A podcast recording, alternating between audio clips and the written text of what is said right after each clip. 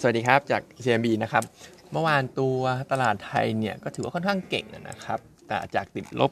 20 จุดไปปิดบวก 14 จุดได้นะครับ แต่หลักๆก็เป็นแรงซื้อของสถาบันในประเทศนะครับ พวกเราเองรวมไปถึงตัว โทษนะครับไอแต่ว่าไอทางฝั่งของฝรั่งเนี่ยก็ยังเป็นเน็ตเซลอยู่นะครับ ตรงเนี้ยผมคิดว่าที่มันปรับตัวขึ้นมาได้เนี่ยก็เพราะเหมือนเดาว่าน่าจะเป็นเรื่องของการเมืองที่เห็นท่าทีของก้าวไกลอาจจะมีมีอะไรต่างๆที่ดู aggressive น้อยลงนะครับ อย่างเช่นตัวของ MOU ที่เซ็นออกมาเนี่ยก็ไม่ได้มีเรื่องของนโยบาย1นึที่อาจจะสร้างความวุ่นวายต่อจากที่อาจจะสร้างความวุ่นวายได้ถ้ามีการเสร็จกันไปรวมไปถึงตัวของภาษีที่เกี่ยวกับตลาดหุ้นก็ไม่ได้อยู่ใน MOU ด้วยนะครับ เพราะฉะนั้นตรงนี้ผมก็เลยมองว่าตลาดคงตีก็เลยตีความว่าตลาดเนี่ยคง ไม่ไม่ไม่ไม่ได้กลัวก้าวไกล หรือว่าไม่ได้ไม่ชอบก้าวไกลนะครับ แต่ว่าคงอาจจะมองว่านโยบายหลายๆอย่างดู aggressive เกินไป ถ้าทำอะไรที่มัน aggressive หรือว่าหุ่นฐานพันแล่นเนี่ยมันอาจจะไม่ได้ดีต่อโดยรวม เพราะฉะนั้นการที่เขาดูมีท่าทีซอฟลงมาเนี่ยก็ท้ายที่สุดแล้วถ้าตั้งรัฐบาลได้เนี่ยก็น่าจะเป็นบวกต่อตลาดหุ้นนะครับ ส่วนทางฝั่งของต่างประเทศดาวโจนลบไปเนี่ยอาจจะมีประเด็น เรื่องของตัวดอกเบี้ยนิดหน่อยเพราะว่าเมื่อวานมีเฟดหลายท่านให้ comment ซึ่งเสียงยังค่อนข้างแตกอยู่นะครับ ส่วนใหญ่ยังเหมือนยังจะ hawkish อยู่ด้วยซ้ำนะครับ ก็เลยทำให้โอกาสการขึ้นดอกเบี้ย 25 basis point ในการประชุมรอบหน้าเนี่ยเด้งขึ้นมาจาก 10%กลายไปเป็น 25%ณปัจจุบันนะครับ แต่ทีนี้ส่วนตัวถ้าผมจะเลือกเชื่อสักคนก็คงเชื่อพาเวลดีกว่าเพราะว่าพาเวลออกมาพูดเมื่อวันศุกร์ว่าความจำเป็นในการขึ้นครั้งหน้าจะไม่ต้องแล้วเพราะว่า credit tightening ปัจจุบันน่าจะทำให้เศรษฐกิจ slow down ไปเองนะครับ ก็ตามดูกันอีกทีนึงแล้วกันสำหรับเรื่องของปัจจัยดอกเบี้ยเนี่ยนะครับ ส่วนอื่นๆก็อาจจะมีเช้านี้เห็นมีฝรั่งบกฝรั่งเจ้าหนึ่งมีการโอเวอร์เวททางฝั่งของ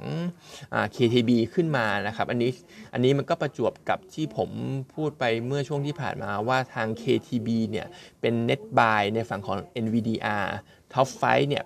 สสัปดาห์ติดในช่วงที่ผ่านมานะครับ เพราะฉะนั้นตัว KTB ผมมองว่าก็ยังน่าสนใจถ้าจะได้เกี่ยวกับประเด็นนี้นะครับ ไม่ว่าจะเป็นการ overweight ขึ้นมา หรือว่าการ net buy ของทาง NVDR ในขณะที่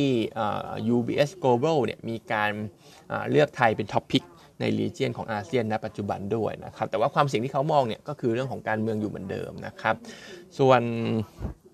อื่นๆเนี่ยก็อาจจะมีแบงก์ชาตินะครับ เมื่อวานเขามีประชุม ซึ่งโฟกัส หลักๆเนี่ยก็ยังอยู่ที่เรื่องของหนี้ครัวเรือนเรื่องของ NPL นะครับ เพราะฉะนั้น analyst เราก็ยังค่อนข้างคอยเชียสกับกลุ่มพวก non bank ที่มีปัญหา security อยู่นะครับ ก็คงต้องเลือกตัวแข็งแกร่งอย่างติดล้อ ฝั่งของธนาคารเนี่ยก็คงต้องเลือกตัวอย่าง BBL หรือว่า KTB ที่ว่าไปเนี่ยนะครับ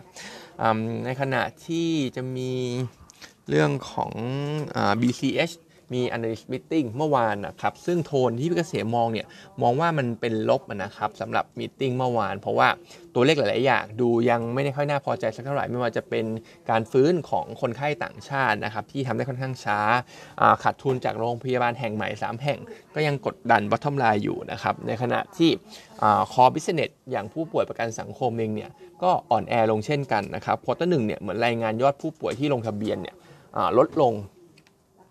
แต่ว่าก็เป็นการลดลงหลักหมื่น แต่ทีนี้การลดลงมันก็ดูว่าแปลกเหมือนกัน เพราะว่าโรงพยาบาลอื่นๆ อย่างเช่น BDMS เนี่ยเขาก็รายงานเพิ่มขึ้นและปกติในใน quarter หนึ่งเนี่ยก็เป็น season ที่จะเห็นคนไข้ประกันสังคมเพิ่มขึ้นด้วย เพราะฉะนั้นตัวเลขเหล่านี้พี่เกษมเขาก็เลยยังค่อนข้างคอยเชียสหรือว่ามองเป็นนกทีฟสำหรับตัว BCS อยู่ก็เลยยังแนะนำเป็นขายสำหรับตัวนี้ Target เนี่ย17.5สำหรับ BCS นะครับส่วนตัวของประเด็นในโซเชียลอันนึง อันนี้เป็น FYI แล้วกันนะครับ ผมเห็นแฮชแท็ก ในฝั่งของ Twitter ในการแบน if and boy ซึ่งก็เป็นร้านค้าปีพวกเครื่องสำอางหลาย ๆ แบรนด์นำมารวมกันนะครับเหตุผลการแบนก็แคมเปญการตลาดของ if and boy เนี่ยดูเหมือนจะหักหลังผู้บริโภคค่อนข้างเยอะนะครับไม่ว่าจะเป็นเรื่องของการ meet and greet แฟน ศิลปินจากเกาหลี หรือว่าจะเป็นกล่องสุ่มที่เอาสินค้าหมดอายุ หรือว่าสินค้า not for sale เนี่ยมามาผสมอยู่ในกล่องสุ่มด้วยนะครับ เพราะฉะนั้นเนี่ยก็แฮชแท็กการแบนเนี่ยเห็นผมเห็นมาเกือบอาทิตย์แล้ว แล้วก็รุนแรงขึ้นเรื่อยๆนะครับ เพราะฉะนั้นเนี่ยก็ ไม่แน่ใจว่ามันจะมีผลกระทบด้านบวก หรือด้านลบกับกลุ่มเครื่องสำอาง หรือว่าโดยเฉพาะตัวอย่าง KAMART ที่ราคาหุ้นขึ้นมาเยอะนะครับ อันนี้ก็อันนี้ FYI ไว้แล้วกันนะครับ ว่าไอ้วงการไอ้ประเด็นวงการเครื่องสำอางเนี่ยมีประเด็นนี้เกิดขึ้นอยู่นะครับ ส่วนตัว paper นะครับอาจจะมี SAPPE SAPPE เนี่ยว่ามี meeting เช่นกันนะครับ ซึ่งก็ผู้บริหารยัง target ว่าปีเนี้ย top line เนี่ยจะโตได้ 25%แต่ว่าเราเราต้องบอกว่ามันน่าจะมี upside ที่เป็น potential อยู่นะครับ เพราะว่า quarter หนึ่งเนี่ยออกมาดีจัด ผู้บริหารยังไม่ได้ปรับเป้าขึ้น quarter สองเนี่ยเราก็ยังคาดการณ์ว่ามันอาจจะดีต่อเนื่องด้วย เพราะฉะนั้นมันอาจจะเห็น growth ที่เกินกว่า target ก็เป็นไปได้นะครับการเติบโตก็มาจากฝรั่งเศสที่โตได้ดีแล้วก็ยังมี room ให้โตต่อ เพราะว่าตอนนี้วางการช่องทางการขายในคาฟูที่ฝรั่งเศสเองเนี่ยเขายัง ผมจำตัวเลขสัก 20-30%เองนะครับ ยัง penetrate ไม่ได้เต็มที่สักเท่าไหร่เลยด้วย ก็โตได้ขนาดนี้แล้วนะครับ ส่วนในประเทศหรือว่าในฝั่งของเอเชียก็มี product ใหม่เข้ามาช่วย ก็น่าจะดีขึ้นเรื่อยๆด้วยเช่นกัน gross margin ก็น่าจะอยู่ maintain ได้จาก quarter หนึ่งที่เป็น record นะครับ